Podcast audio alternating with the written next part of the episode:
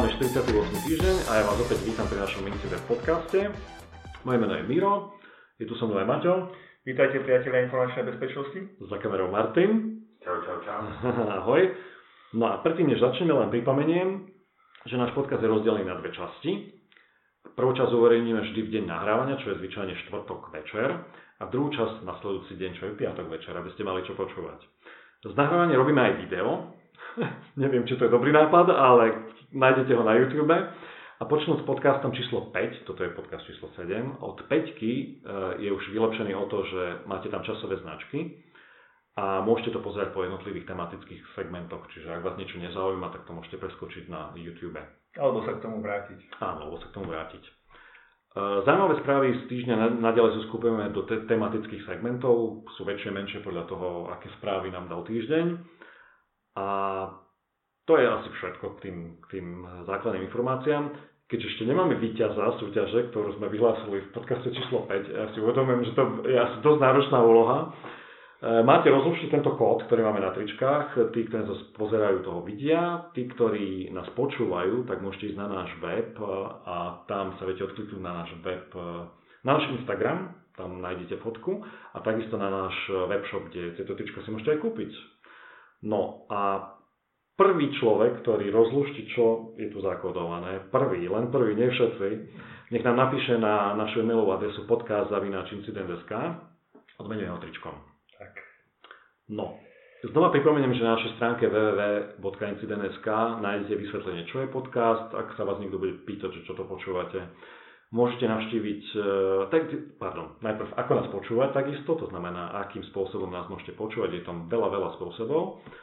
No a samozrejme môžete navštíviť našich sponzorov. Prvým je Noble. E, Noble vyšívané oblečenie pre každého a MSEC, security riešenie pre vašu firmu. No a prirodzene nebránime sa, pokiaľ si myslíte, že viete sponzorovať, aby ste sa pridali ako sponzori, ozvite sa. Sponzorov príjmeme, ak máte záujem. Stále pracujeme na tom, ako robiť tento podcast zaujímavý pre vás, pre našich poslucháčov a tých čo, čo nás pozerajú. Takže svoje nápady a pripomienky nám píšte na e-mailovú adresu, to je rovnaká podcast.incident.sk. No a teraz už highlight, highlight, čo nás čaká v prvej časti. A v highlighte prvej časti máme, sa dozviete o tom, ako vás v budúcnosti môžu diskriminovať algoritmy, to je dosť dôležité. Poviem si, kto a prečo dostal v Nemecku prvú pokutu za porušenie GDPR, bola to prvá pokuta v Nemecku. E, ináč už boli udelené pokuty, myslím, v Portugalsku a v Rakúsku.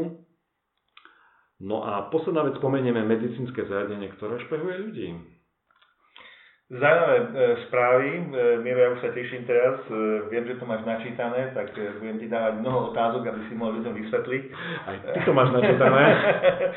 tak poďme teda na prvý segment, prvý blog, ale to nevieme ustáliť zatiaľ tú definíciu, ako to nazvať. Segment, už sme sa rozlišili Segment, segment. dobre, tak to je prvý segment. Áno, A je o diskriminujúcich algoritmoch. E, Ja by som mal za chvíľku letieť, dokonca aj s manželkou, niekde aj s kamarátmi, a tak očakávam, že budeme sedieť niekde spolu, lebo sme letenky kupovali Áno. dosť e, včasne, takže Áno. nemali porozhadzovať. Táto správa je presne o tom, ako e, začal minister, majú digitálny minister Británii, je to žena Margot James, e, teraz dúfam aspoň, že to je žena podľa mena. E, Mne sa zdá, že som videl rozprávať v parlamente, ja som si tak je, je to žena. No a začali vyšetrovať to, že od minulého roka e, pasa, pasažieri alebo ľudia, ktorí využívajú letecké spoločnosti, e, začali mať pocit, že sú rozsádzaní nejak viac, ako keď e, idú ako spoločne, ak sú rodina. A dôvod bol ten, že aerolínie majú, hlavne Ryanair, má poplatok za to, ak chcete spe- sedieť spolu v lietadle. Tak sa teda rozhodli, že dobre, pozrieme sa na to a mali takúto vzorku 4296 ľudí, ktorí e, leteli ako skupina, či už ako rodina alebo ako skupina, nejaká skupina, kde ľudia majú rôzne mená, že nie sú, nie, nie je to rodina, nemajú rodinné zväzky, ale letia ako skupina. A zistili zaujímavú vec. E, Práve, teória je taká, ak tieto spoločnosti nediskriminujú, tak to číslo toho, alebo teda percento ľudí, ktorí budú rozsadení, by malo byť zhruba rovnaké.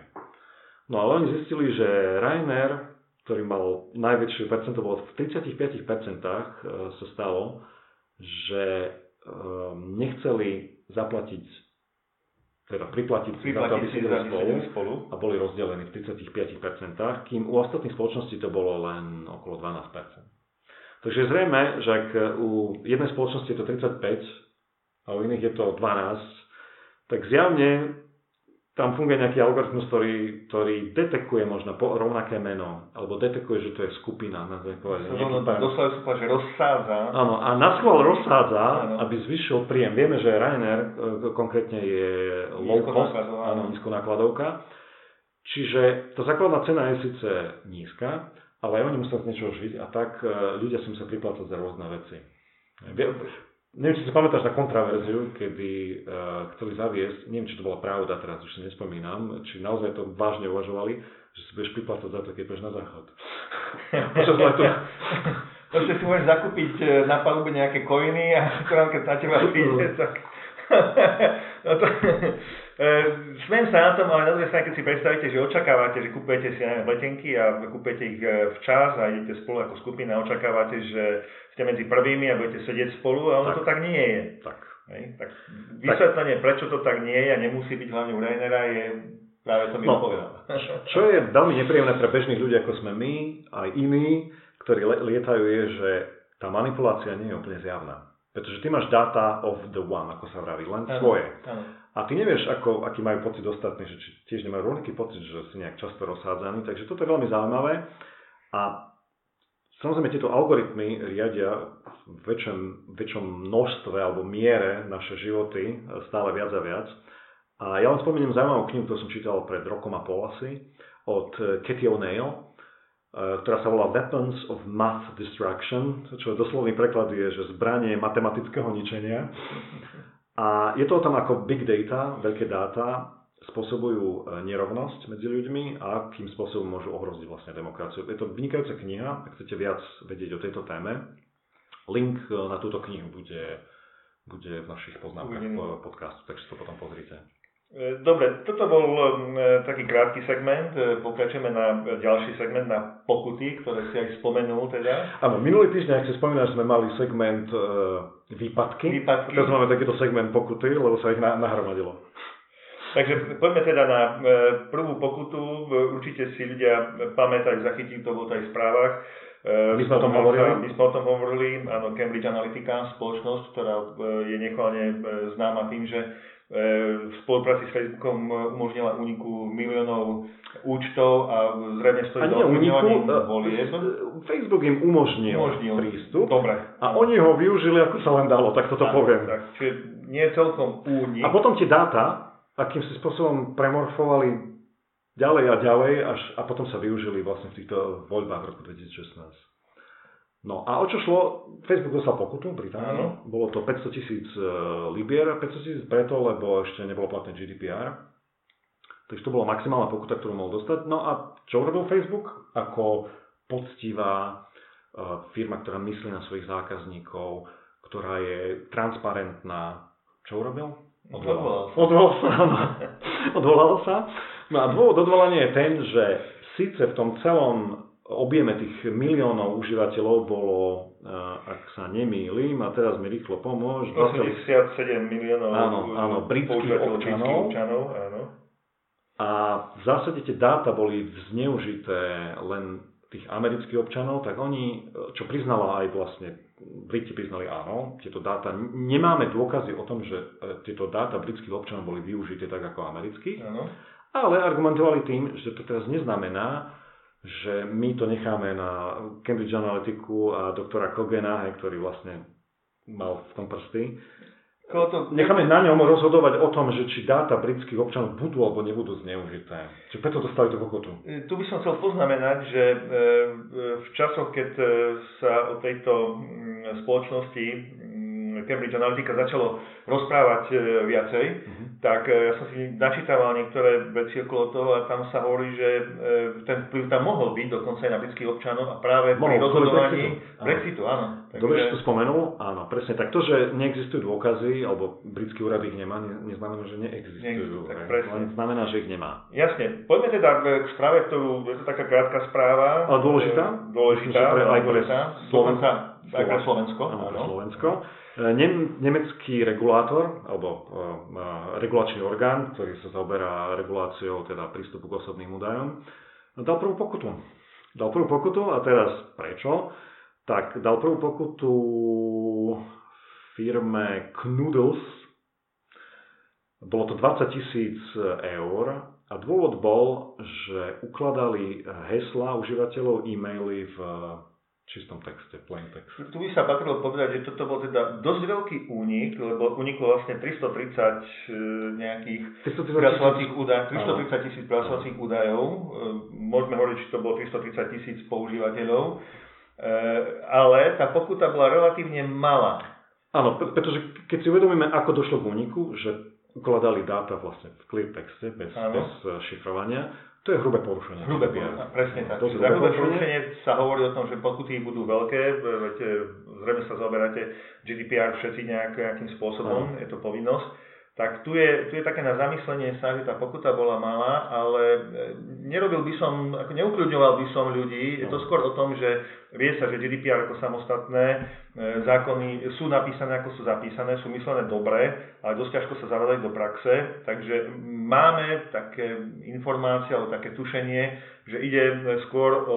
Zdvihnutý prst. Zdvihnutý prst. Áno. áno, pre ostatných a vyzerá to tak, že aj tí ďalší regulátori, aspoň zatiaľ ďalšie pokuty, ktoré som videl, sa budú snažiť v prvom roku, neviem, možno v prvom, možno v druhom, uvidíme, kedy dojde trpezlivosť, Zatiaľ dávať výchovné pokuty nie je likvidačné, ale ani nenazval by som likvidačné, ale také poriadne pokuty. Čiže zatiaľ zrejme tie pokuty budú také so zdvihnutým prstom. Tak, tretia správa, ktorú e, my sme komentovali vlastne e, v jednom z podcastov ano. E, dvoch nenažaných hackerov, ano, ktorí vydierali Uber. Áno, vydierali Uber, tak teraz za, za tento to zakrývanie toho úniku, pretože zase v tej databáze, znova hovoríme o britskom, britskom britskom dohľade nad, nad dodržiavaním týchto práv uh, osobných, tak zase v tom dumpe boli aj, aj, aj britskí občania toho Uberu.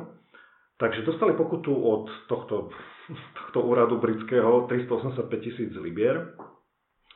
No a nie je to maximálna pokuta a zase vtedy bola maximálna pokuta 500 tisíc, to je tak, ktorú dostal Facebook Čiže Uber obišiel lepšie, napriek tomu, že maximum bolo 500, obišiel lepšie, aj keď je to dosť vysoká pokuta v porovnaní s tou. až tak veľmi lepšie, lebo ako 500 tisíc a 490 tisíc. 385. Ale to je v Librách, hej? V Librách, áno. Porovnám v Librách, áno. áno, Librách. Dáme do, do dolarovej časti, takže je to dosť, dosť podobné, by som povedal, mm-hmm. ale tu by som zase sa vrátil tej pôvodnej správe, to porovnanie, že v Nemecku bola udelená vlastne pokuta za takýto veľký únik, mm-hmm niekde okolo 20 tisíc. Mm-hmm. Toto je teda rádovo vyššia e, pokuta. Toto aj viac užívateľov. Áno, a te, viac užívateľov, ale dokonca tento únik bol e, v roku 2016, mm-hmm. keď to bolo ešte pred e, zavedením áno, GDPR. Tak, tak, áno, to máš pravdu.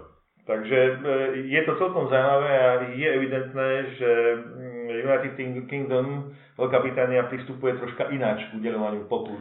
Áno, ďalšia vec je, že že pre tieto americké firmy to je náročné, pretože dostali pokutu dokonca od Holandianov, od holandskej uh, zase Dutch Protection Authority a to konkrétne 600 tisíc eur, hm. pretože zjavne v uh, Holandsku sú iné zákony, takže americké firmy, a, ktoré operujú na americkom trhu a majú nejaké zvyklosti, si budú musieť zrejme zvyknúť, že ak im uniknú dáta občanov jednotlivých európskych krajín, tak môžu očakávať takéto kumulovanie pokut. Pretože každá z tých krajín sa rozhoduje sama o tom, a ako dostane pokutu Uber, čo to nie je veľká sranda, pretože od Británie dostanú toľko, od uh, Holandska toľko, ak tam boli dáta neviem, nemeckých občanov, tak uh, neviem koľko. A takto sa to môže nabaliť, nakoniec tá pokuta nebude malá. Môže byť veľa. E, ja viem dokonca, že my sa k vzťahu Ameriky a Veľkej Británie ešte dostaneme v ďalšom ano, ano, roku, nebudem predbierať, takže toto bola vlastne posledná správa z tohto segmentu. segmentu. Áno, o pokutách. Áno, o pokutách. E, troška výstraj, troška no, no, no, dvinutého prstu. A poďme teda na surveillance, sledovanie. Surveillance, áno, sledovanie. Mám, vybral som zaujímavý článok, alebo teda dva.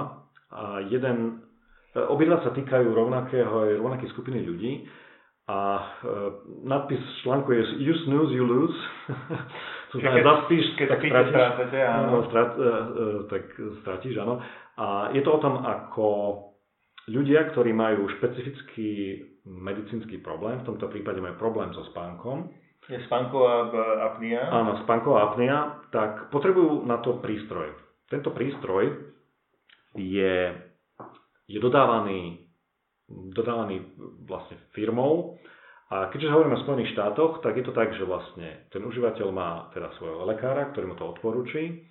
Máme tu výrobcu tohto zariadenia. Potom tu máme dodávateľa, niečo ako distribútora toho Áno. medicínskeho zariadenia. A potom tu máme e, poisťovňu. poisťovňu. No. no a tento článok je o tom, ako všetky tieto, tieto, tieto Štyri subjekty, všetky tieto sú... subjekty dostávali dáta z týchto zariadení, pretože sú prepojené do siete, dostali tieto dáta o tom človeku, ako spal, ako sa mu darilo, aké sú jeho parametre. Čo je zaujímavé, že prečo, ako to, že to dostal doktor, to chápem. Prečo to dostal výrobca zariadenia bez toho, aby bol upozornený pacient, prečo to dostal distribútor toho zariadenia, to už vôbec nechápem. No a poisťovňa, OK, to by som chápal, poisťovňa možno chcela, chce mať dohľad nad tým, či ten užívateľ využíva to zariadenie, ako ho využíva, pretože ho platí. Áno. Takže ten prvý a posledný, to ešte chápem, ale tým medzi tým to neviem. Ja som tak dal aj tak nejaké plusy, minusy a to plus som presne to dal, že dobre trekuje, či používa mhm. to zariadenie, že čerpa poistku, takže e, tie poisťovacie e, spoločnosti alebo metodiky sú v Spojených štátoch iné, ako sme zvyknutí tu na, v Európe, tak to by som celkom chápal. Mhm. Ale čo mi tam nebolo celkom jasné, ale sa pozastavil, že e, predajcovia vlastne našli v tom ďalší biznis, pretože keďže to je drahé zariadenie, a treba tam meniť masku na tom a filtre, filtre a tak ďalej, tak sa rozhodli, že dobre, veci to nemusíte kúpiť, e, my vám to budeme požičiavať, budete proste si to, a akože urobíme vám väčšiu dostupnosť toho, lenže celé to požičiavanie je nakoniec drahšie. Hmm. Takže, ako tá samotný, ten stroj stojí niekoľko stovák, myslím, že 800 dolárov. No ale čo by som zdôraznil, e, ten, v tomto príbehu sa spomína pán, ktorý teda na to prišiel, to je technicky zdatný a bolo, bol prekvapený, že kam tie dáta idú z tohto zariadenia, prečo. Dokonca sa na to stiažoval, ale veľmi ďaleko nepochodil.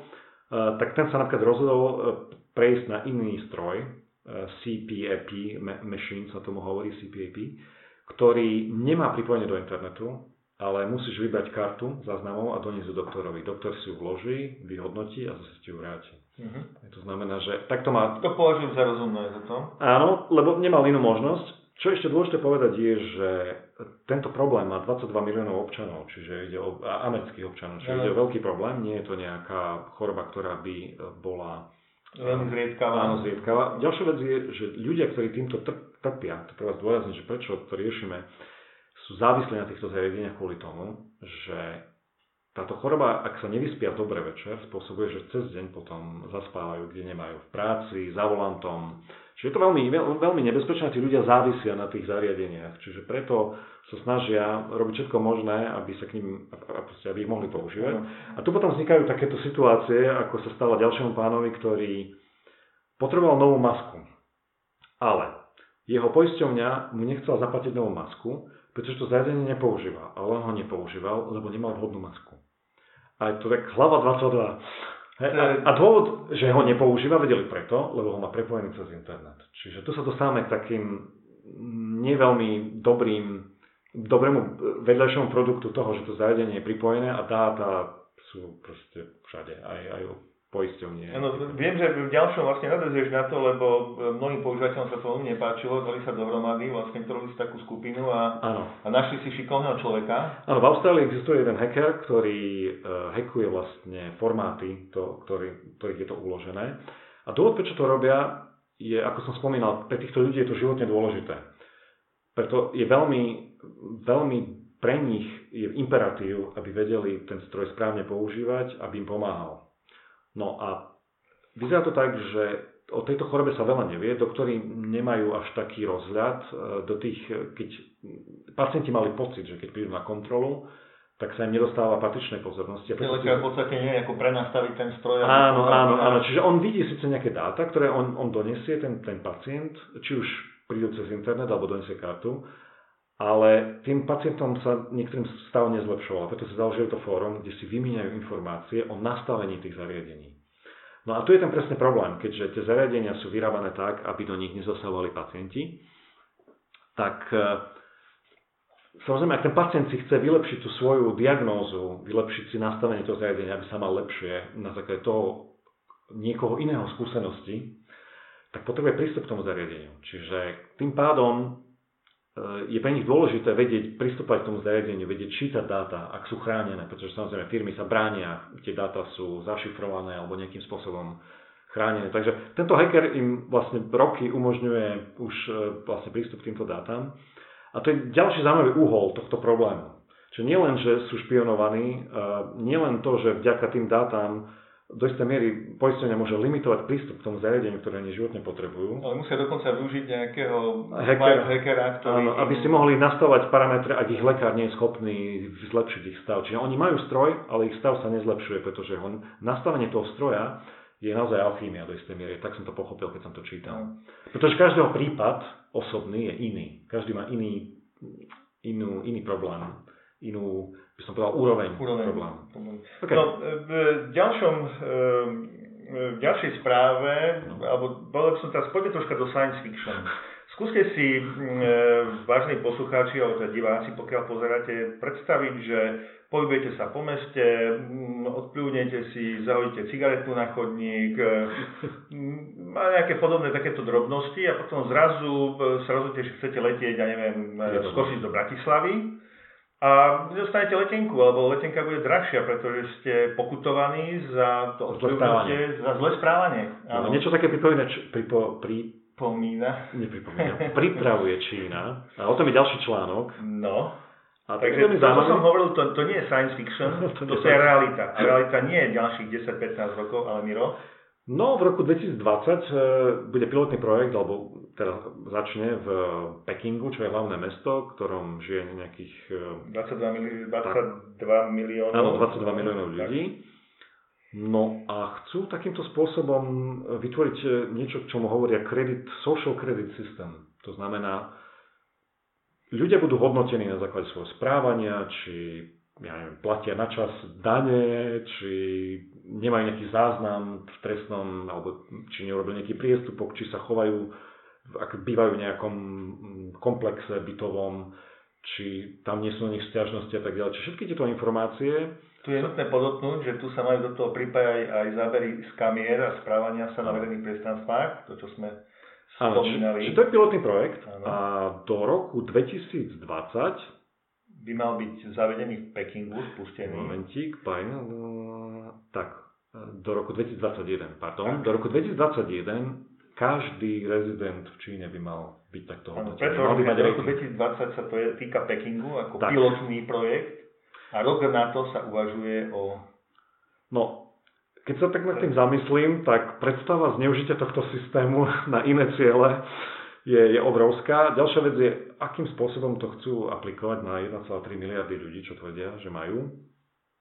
Um, mám tu, v článku bola ďalšia informácia, že vraj, už pri tých prvých testoch, ktoré sú v niektorých menších mestách, tak uh, koncom mája ľudia so zlým kreditom, ktorí boli v tom systéme už zavedení v Číne, boli blokovaní, boli blokované, mali blokovaných 11 miliónov letov a 4 milióny uh, lístkov na ten ich uh, vysokorýchlostný vlak. Áno. Áno. Čo sú fascinujúce údaje. no a tento, toto trekovanie týchto ľudí uh, je jednoduchšie práve kvôli internetu a digitálnym technológiám. A to z toho dôvodu, že v Číne existujú ekvivalenty v západných spoločnosti, majú tam Tencent prevádzkuje WeChat, čo je veľmi populárna četovacia aplikácia.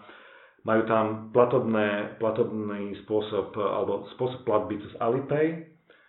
A, takisto e, človek môže dostať cez to pôžičky, môže si cez to zorganizovať e, lístky na, na dopravu. spôsob, ako potrestať potom vlastne vynikov, tých spôsobov bude veľa. Áno, a ďalšia vec je, že, že účet, ktorý ľudia majú, e, je naviazaný na, ten, na to mobilné číslo a na vydanie mobilného čísla v Číne potrebujete niečo ako u nás občianský preukaz. To je tiež digitálne. To je pripomína ako v nejakom filme toto. Takže Číňania, to, to je, nie je digitálne, ale má na sebe, nesie informácie e, o rôznych, e, rôznych veciach. Čiže v Číne sa chystajú na, dá sa povedať, totálnu kontrolu občanov. To To som zvedavý, ako to bude vyzerať.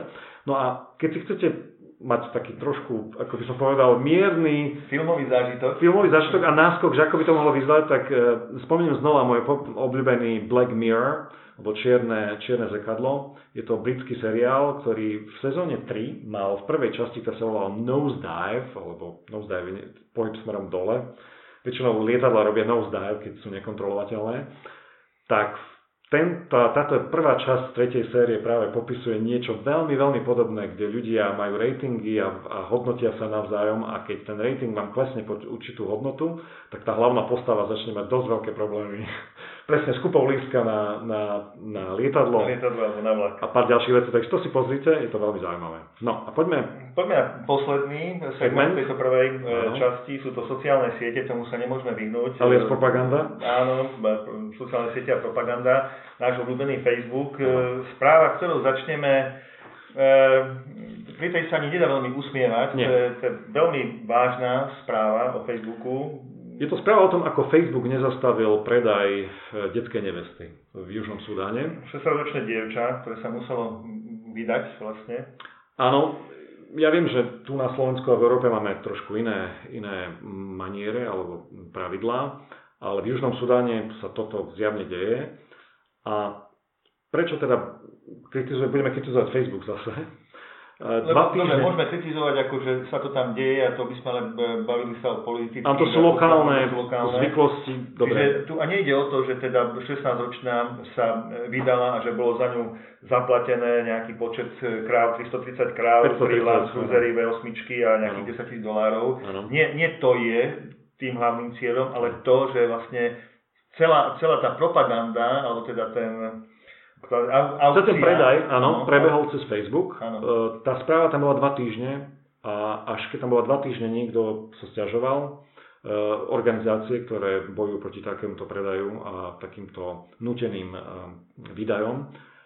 A Facebooku trvalo ďalších 24 hodín, kým to dal dole. A v článku na TechCrunchi sa ironicky pýtali, že koľko z tých 24 hodín trvalo rozhodovanie o tom, že to treba dať dole.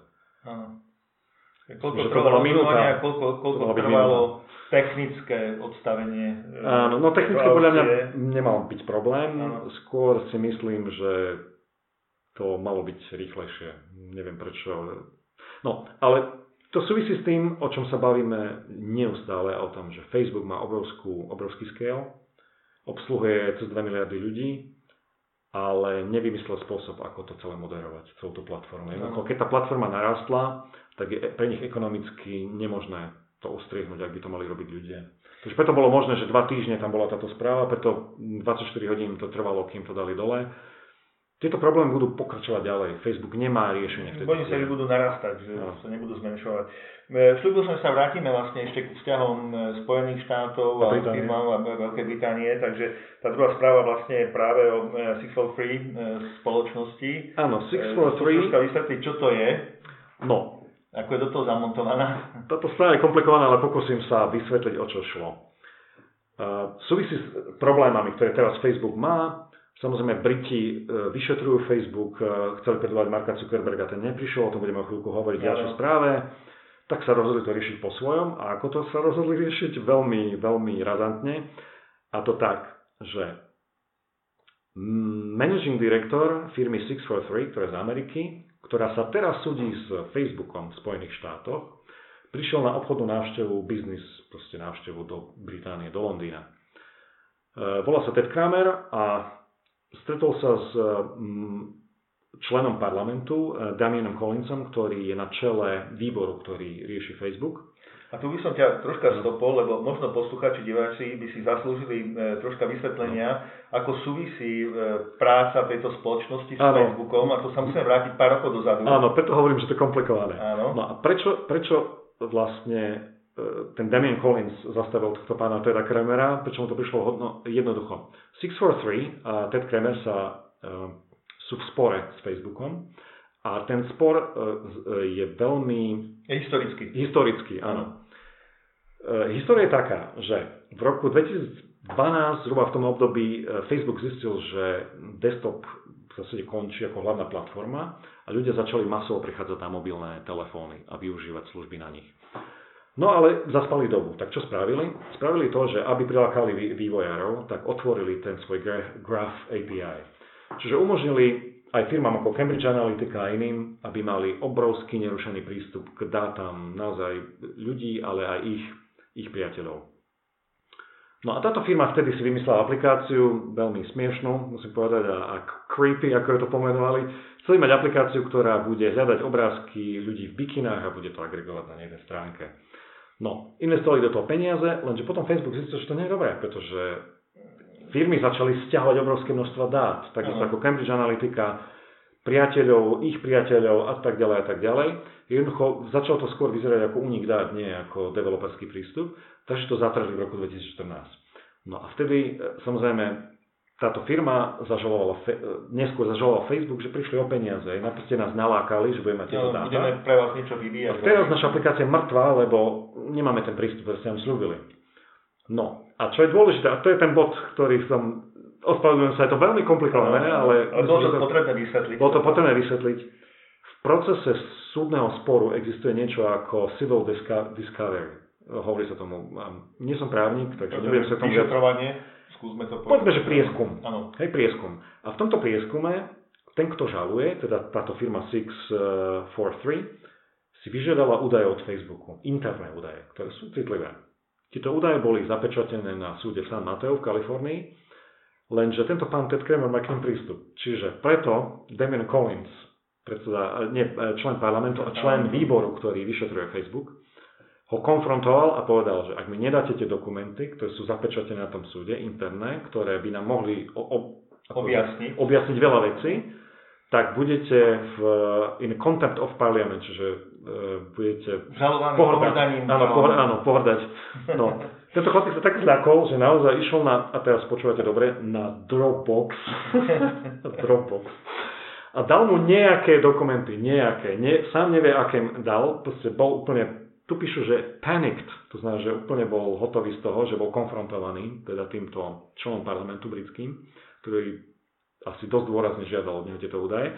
Takže nejaké údaje mu dal a tieto údaje teraz sú um, v parlament uh, britských má.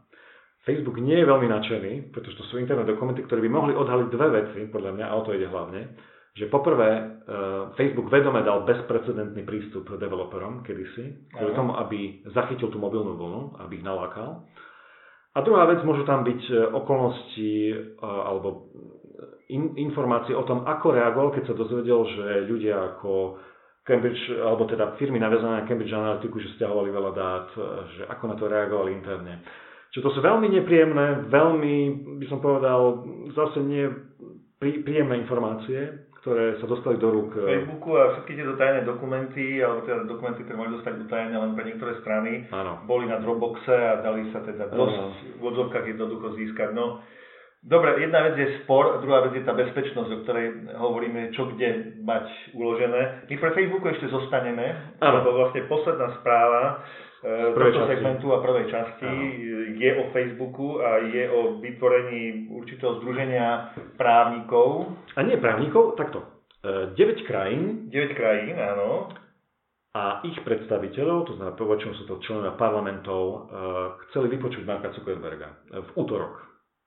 Lenže Mark Zuckerberg poslal za seba náhradu a to e, VP alebo vice prezidenta pre policy, ktorý sa volá Richard Allen, E, títo predstaviteľa neboli veľmi nadšení, lebo zdôrazňovali, že je tu 9 predstaviteľov 9, 24 predstaviteľov 9 krajín, ktoré majú problém s Facebookom a s tým, ako naklada s dát, dátami ich, e, ich e, občanov. občanov áno. My zastupujeme týchto občanov. Bolo tam číslo, že zastupujú títo ľudia z 9 krajín, 24 ľudí, zastupuje 470 miliónov občanov a boli veľmi rozhorčený, že teda Mark Zuckerberg nedošiel a čo bolo komické, ho trolovali aj na Twitteri, kde bola prázdna stolička s jeho menovkou a oni boli takto sedeli dookola.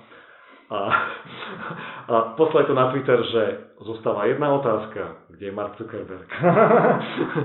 okay, takže, takže nevieme, kde bol Mark Zuckerberg, ale bol tam Richard Allen a ten robil to isté, čo Facebook robí doteraz a čo popísala New York Times a to delay, deny, deflect by som to, aby som to preložil, oddialiť, z, e, zapierať a deflect je doslova odraziť. Odraziť. No. No.